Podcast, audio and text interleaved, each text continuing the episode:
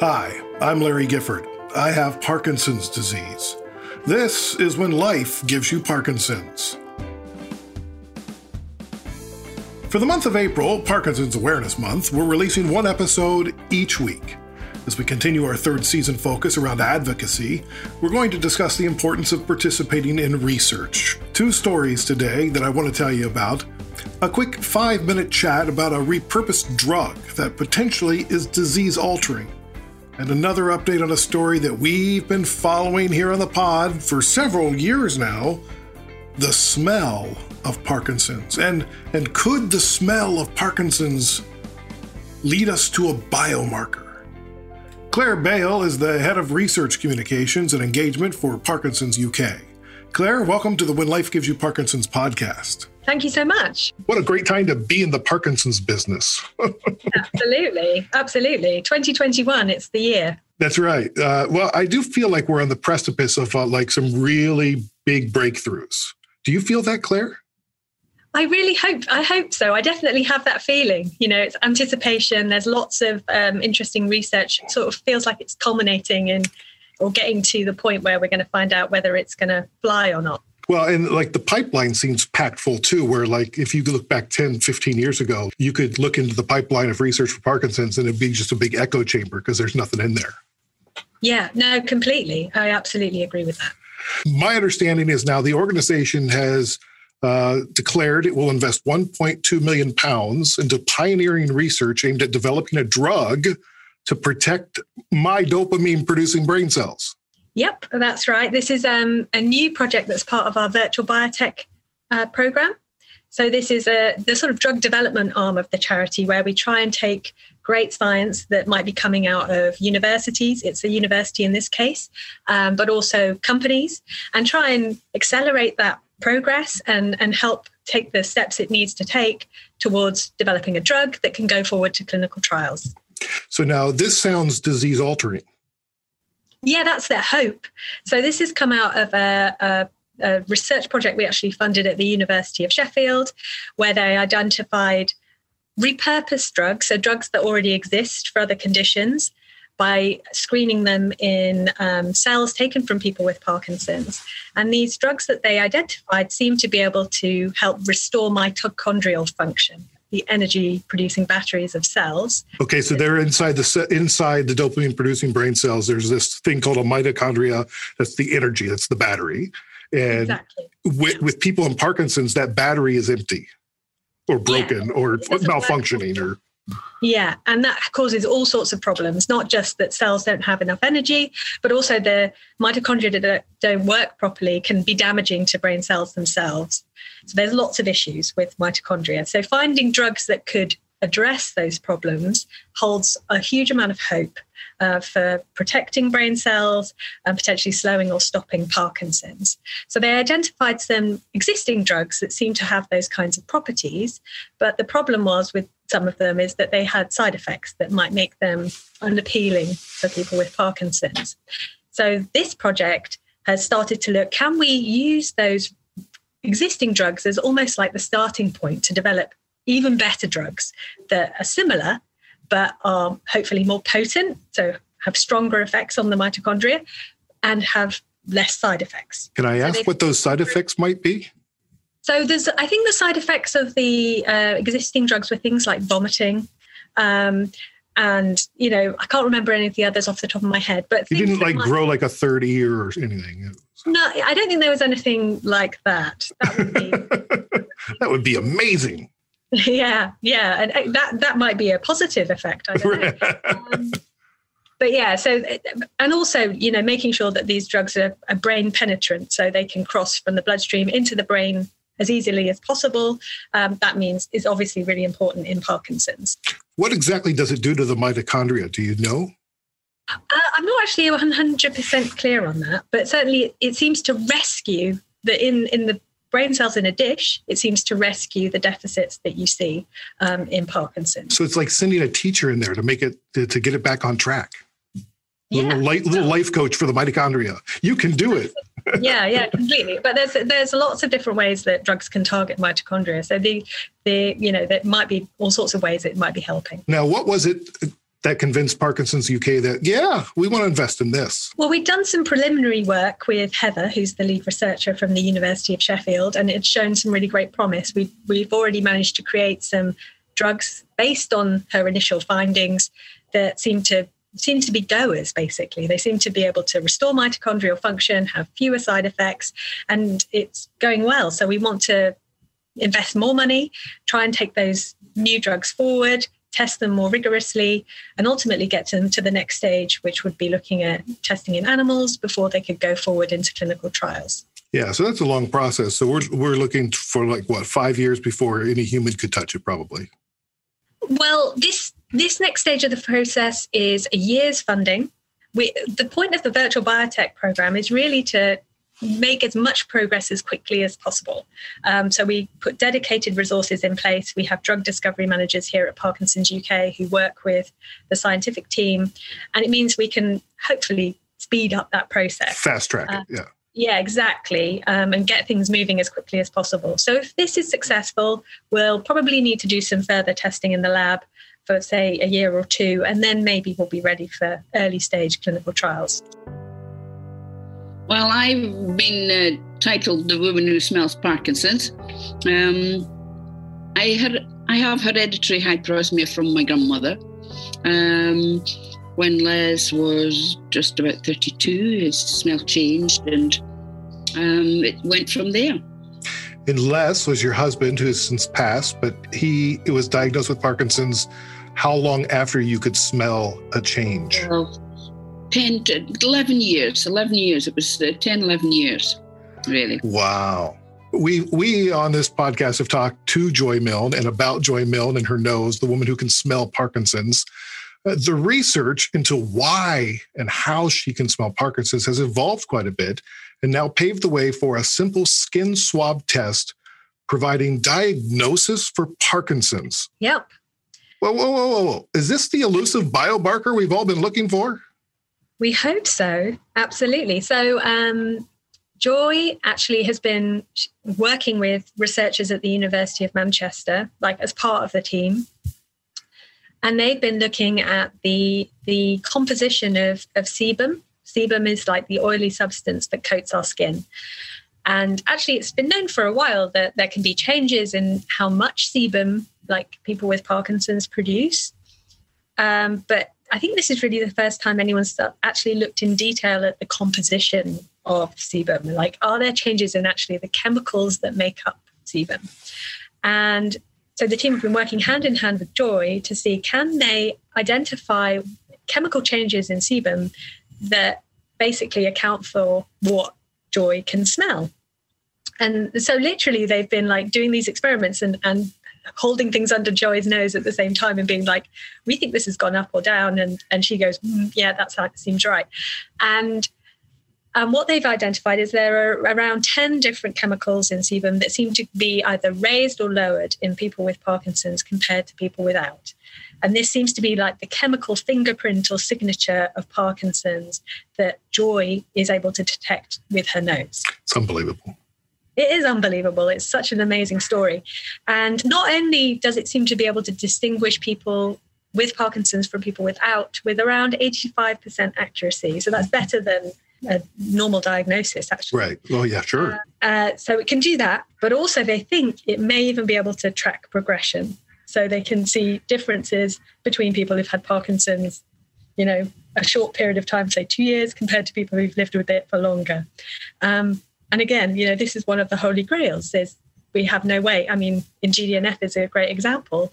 In clinical trials, we can't tell is Parkinson's getting worse? Is it getting better? Is it slowing down? We've got no great way of measuring that. So it could be a really important step forward on multiple fronts, both for improving the diagnosis experience for people um, who currently have a have a real ordeal but also as a research tool in the future for tracking the progression of Parkinson's. Thanks for all the work that you do uh, in, in, in helping the Parkinson's community and and everything that Parkinson's UK does. We really appreciate it. Thanks for having me. It's been really fun. I first encountered Joy Milne at the World Parkinson Congress in Kyoto. She was on the podcast October 2019, episode four of season two. I'll link it to the show notes. Recently, I sat down with Joy and Perdita Barran, professor of mass spectrometry at the University of Manchester. Purdy weighs molecules and interprets the data they produce. I start with Joy, and I ask her about the PD Avengers project she inspired called Sparks of Experience. It's um, taking our experience, um, people who've lived with Parkinson's and people with Parkinson's, and putting it down in all the little aspects, all the you sort of pitfalls, the highs, and making people aware, making people really aware of what Parkinson's is and why something urgently needs to be done about it. And I know research takes time, but I mean, Perdy and the team have been fantastic. They have just continued and continued so that with every step we take, we found out more and there's more that can be done. And I think that is the way it should be done. That people realize exactly what a life with Parkinson's is, your family, and how you cope with it.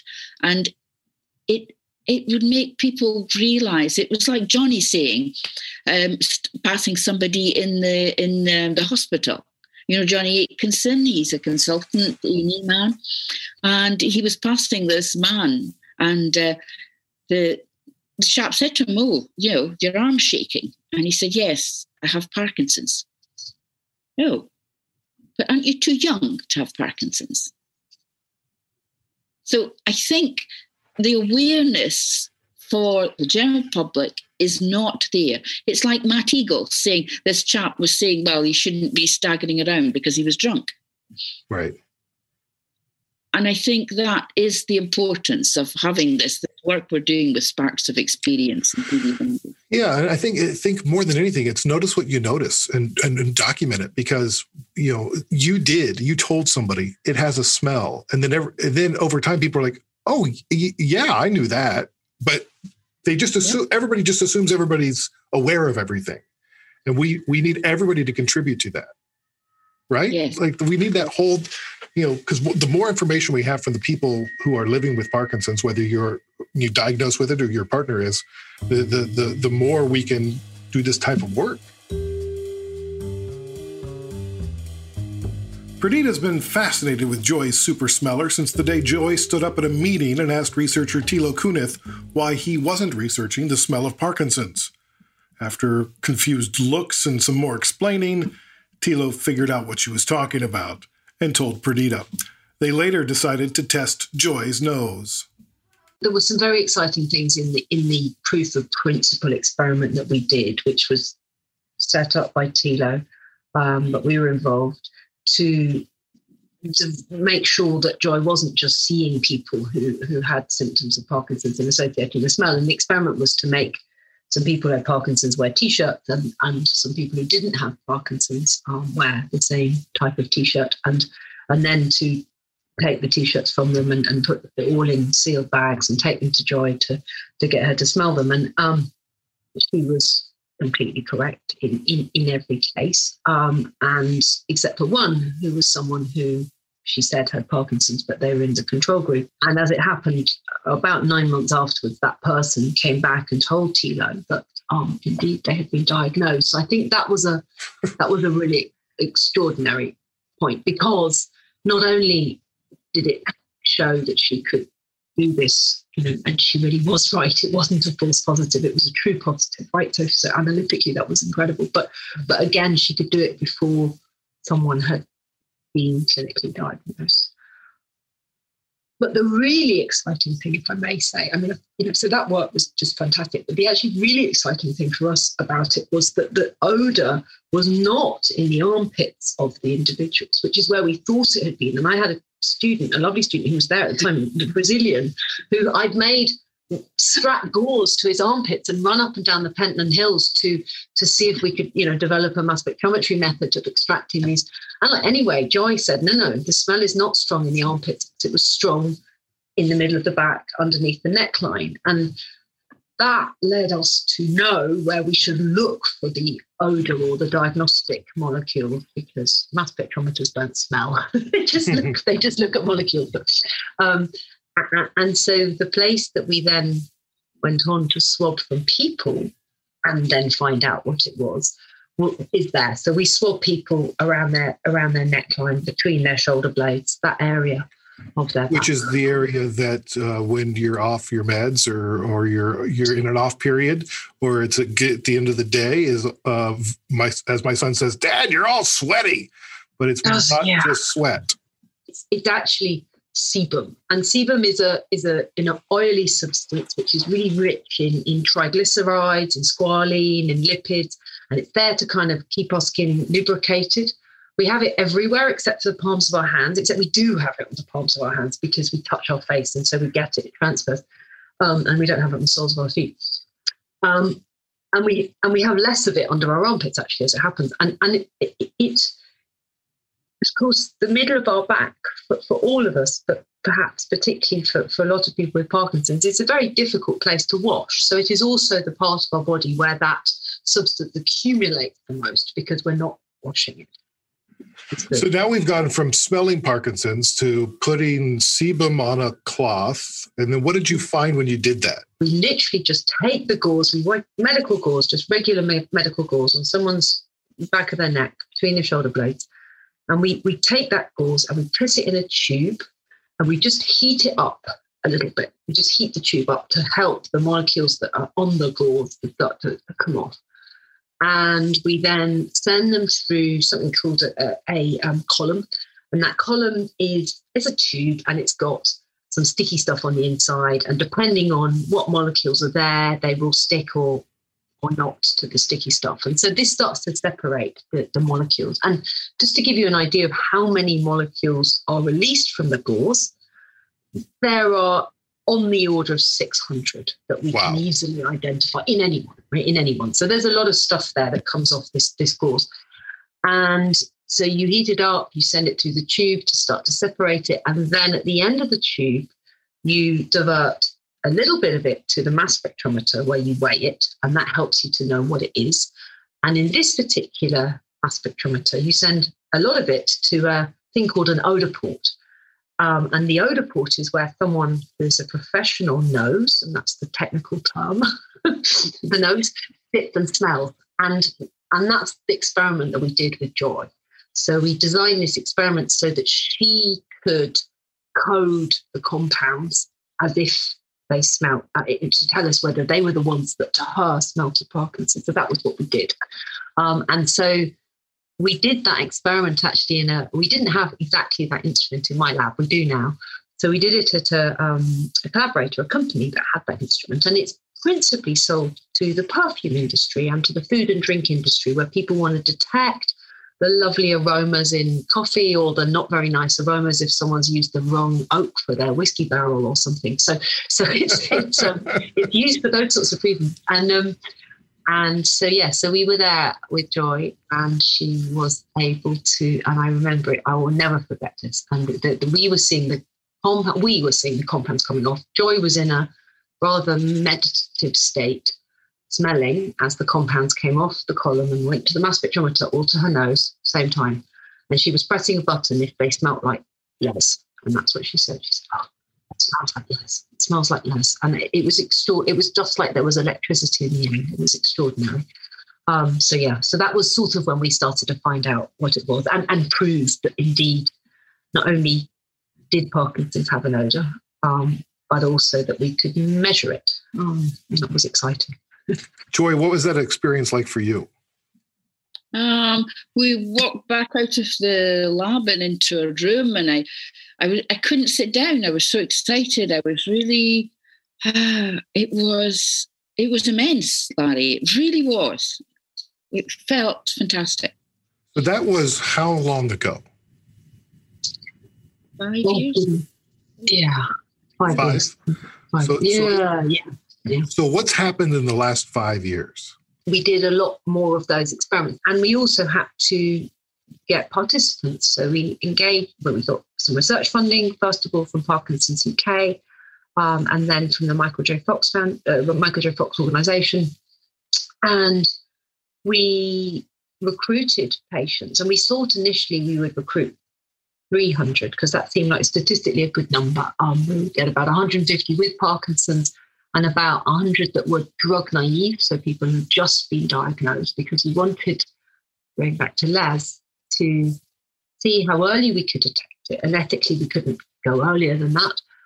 The minute some hospitals and neurologists started hearing what we were doing, um, more hospitals wanted to take part. And so now we've sampled from 1,800 participants, which is um, amazing. In fact, Joy, just the other day, because we just had a, a lovely paper that came out, which I'll talk about in a minute. Um, someone emailed me and he said, I was one of the participants, which is really terrible. He didn't tell me that. And I was like, oh my gosh, I can't, because ethically I'm not meant to know. But anyway, it was really a lovely email. And, and, and the person said that they were delighted to have contributed.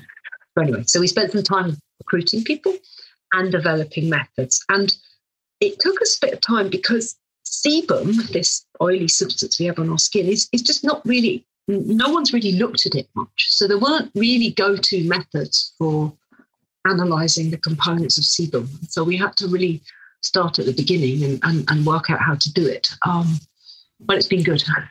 That's been a good journey. The tests continued and continued and continued with joy and the sebum. The process has now become much more elegant and enlightening one of the things we did, the first experiments really were to do the same as Joy's nose and to look at those volatile compounds. The next experiments were to look at other compounds in sebum from people with Parkinson's versus people without, with a method of mass spectrometry that just allowed us to identify the molecules better than the thermal desorption one. Um, there are reasons for that, and it's mainly that the thermal desorption mass spectrometry method breaks the molecules up. So we only see little bits of them. We don't, it's quite hard to identify what they are. So we needed to use a method that was more gentle to get them into the mass spectrometer.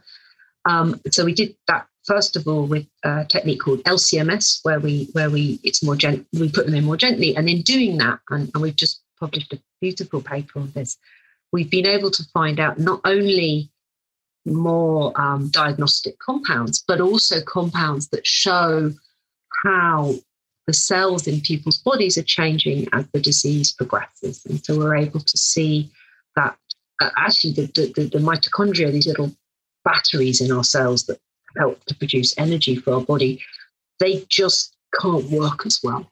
And they and they can't work as well. They're not they're not able to work as well. And one of the reasons they're not able to work as well is because there are that the ability to get long chain fatty acids, which are big, long hydrocarbon molecules, into them is just being shut down by the progression of the disease. So we started to see that, which is really like I never thought we'd find out that kind of detail about what's going on in people with Parkinson's from just skin swabs. Right?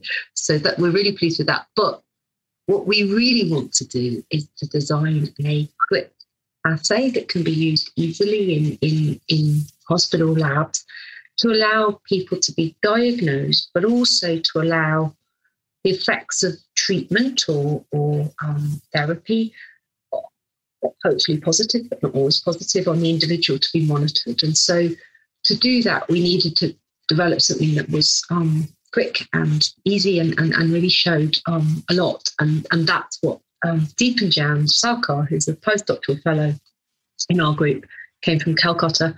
Um, that's what he's developed, and and he's done two beautiful things. He, he he's he said we don't need to have much separation in the front end. We just need to take a bit of paper. You can actually take a bit of paper and rub it on someone's back, which is amazing. But you can take a Q-tip and rub it on some paper, which works a little bit better in terms of what we transfer. And then you you you have this paper and you make it into a triangle, and you add a little bit of solvent to it, and then you hold it close to the mass spectrometer and you just look at the sebum that comes off. So there's no nothing, you don't do anything else. You just wipe some paper on someone's back or rub a, rub a Q-tip on someone's back, put the molecules on the paper, push it in. And then you can see not only the different compounds directly from the sebum that exist in people with Parkinson's and not, but also the complexity of the different compounds. And I think that's a really amazing, and I think that's what Joy is referring to. And so we do, and that process only takes two minutes. I mean, the whole process takes five minutes from swabbing someone's back to, to getting the results. And so that's really transformative. And so we're now developing that into a, an assay that could be of clinical utility so that it can be used in, in, in hospital clinics. So, how soon until that's being used in hospitals? Larry, that's a million dollar question, and it might take a million dollars for us to do it, but we but that's what we're working on. So, if I had a million dollars, um, we would be able to do it in the next one to three years. And we are always applying for funding, and I um, I hope we will get a million dollars over the next one to three years. Um, and really, what what I've done over the last couple of years is form really good links with with clinical mass spectrometrists. So I'm a academic mass spectrometrist, and, and, and we've done a we're taking this to a to a stage and now we need to make it really robust. We need to make it something that will be absolutely reliable. We need to have um, reference standards that are similar to these compounds. And the trouble with that is they're really different from things that people have looked at before. They're much bigger. Um, no one's really looked at these sorts of skin lipids before. In theory, though, it wouldn't just diagnose Parkinson's. What if you could use it to diagnose COVID? So amazingly, we've done some work in that, and I did it with a exactly the same method that we've we've done for, for, for Parkinson's um, with a collaborator at the University of Surrey. Um, we had a, a, manuscript published on this just, just last week. And um, it's really good. It really works. It really, really works for COVID too. And, and with that study, we had more clinical information than we did with our Parkinson's study. Um, and we were able to distinguish people who had COVID from people who didn't have COVID, but also people who had COVID and type 2 diabetes from people who didn't have COVID and had type 2 diabetes, which is really important, particularly for that disease, because there are, you know, the underlying risk factors are, are there.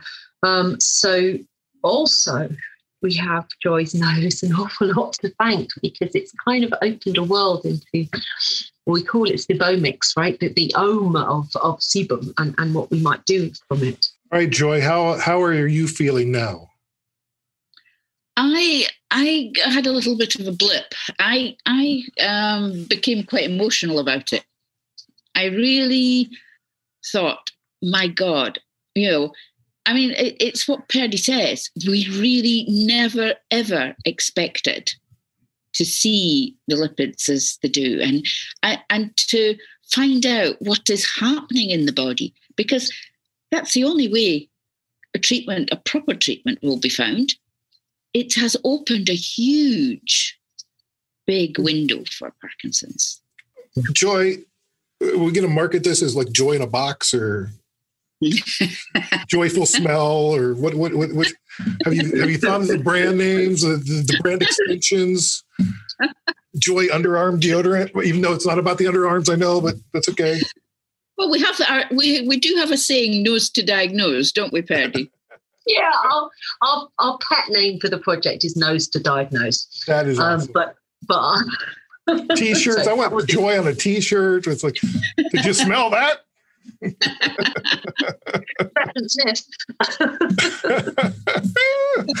uh, so I, I have a question for you, Joy. If you wouldn't have been told by Les to keep going, would you have? Oh yes. I looking back now, I mean, I I met Les when I was 16. So we were going out when we were really quite young and we, we did a lot of hill walking and stuff. And we had that sort of rapport with three boys and all going fine. You know, he had got his consultants. He was the first consultant in his class, in fact. Um, so we were, and then all of a sudden things began to change just little by little. And Rebecca would know what I'm talking about. Yeah. And it's that sort of you've all, you've got somebody who you know, and then they begin to change. And I feel that I can help that. You know, if your your medication is better, if your you perhaps diagnosed a bit earlier, your exercise, everything else. Yes, I would want people to have that chance that Les and I didn't have. Did Les know what you didn't know, Perdita? That he did he know that there was that this was going to lead to something? Is that because it seems like he had some sort of intuition, like this is it. I think both Joy and Les were. I think they kind of knew there must be something in it for two reasons. One, because they're brilliant um, diagnosticians, right? That was their job. That was their that was their life. And and two, because Joy smelt it so early, right? You know, this was a massive life event for them, and God knows, you know, happening age, when, when Les was was 44, diagnosis, but actually, right, lots of symptoms before then. So, so to sort of have that major trauma in, in your life and then live with it and live with it, then I think they probably inhabited what could happen or what, what might happen from this for a long time. Um, there's many other people have written to me and, and, and my colleagues and said that, like Joy, they smelt their partner or their husband or their or their father or mother or whatever. And and, and um, one of the most remarkable was a hairdresser who said she had a client who, know, hairdressers they're around the back of the neck, and she she had a client who who smell changed, and then years afterwards the client told her. So my she wrote to me. And, my wife kept throwing out my shirts. Okay, okay, right. So there you go. Yeah, same, same. Oh, yeah. It is often women, actually. It's often women who write to us, and I, I, I think that's interesting. But anyway, Joy and Les, encouraged by Les, they were the people who knew and did enough and had enough, you know, just put to go and to go and talk to scientists about it. Keep talking to us. It's really amazing. Uh, and Joy, you are such a such a joy for this Parkinson's community. Like, what would we do without you? No, well, you've got to thank my grandmother for giving it to me. You know, it was the, the hereditary thing. I have a question actually, which I which is a little bit like your question about Les, but I have a question to Joy that I've never asked before. So something that she didn't say, but I will say, is that she is an active member of our research team, right? I mean, I think you know that, but she's a she's both an honorary lecturer at the University of Manchester and also uh, a postdoctoral researcher, albeit part time um, and remote at the moment at the University of Manchester. And um, and would what would have Les thought of that, Joy? Of your, uh, uh, you know, she now has three published papers, and uh, what would he thought of that? Um, I think he would be uh, pleased. I think he would be very pleased. Yes, because I mean, he knew um, when I did my lecturing in nursing and this started, I have that uh, frame of mind of um, preventative care when the white paper mm-hmm. came out in Britain, um, I was one of the first lecturers in the ENB group to actually do the training and and um, and preventative care is very much my way of looking at medicine.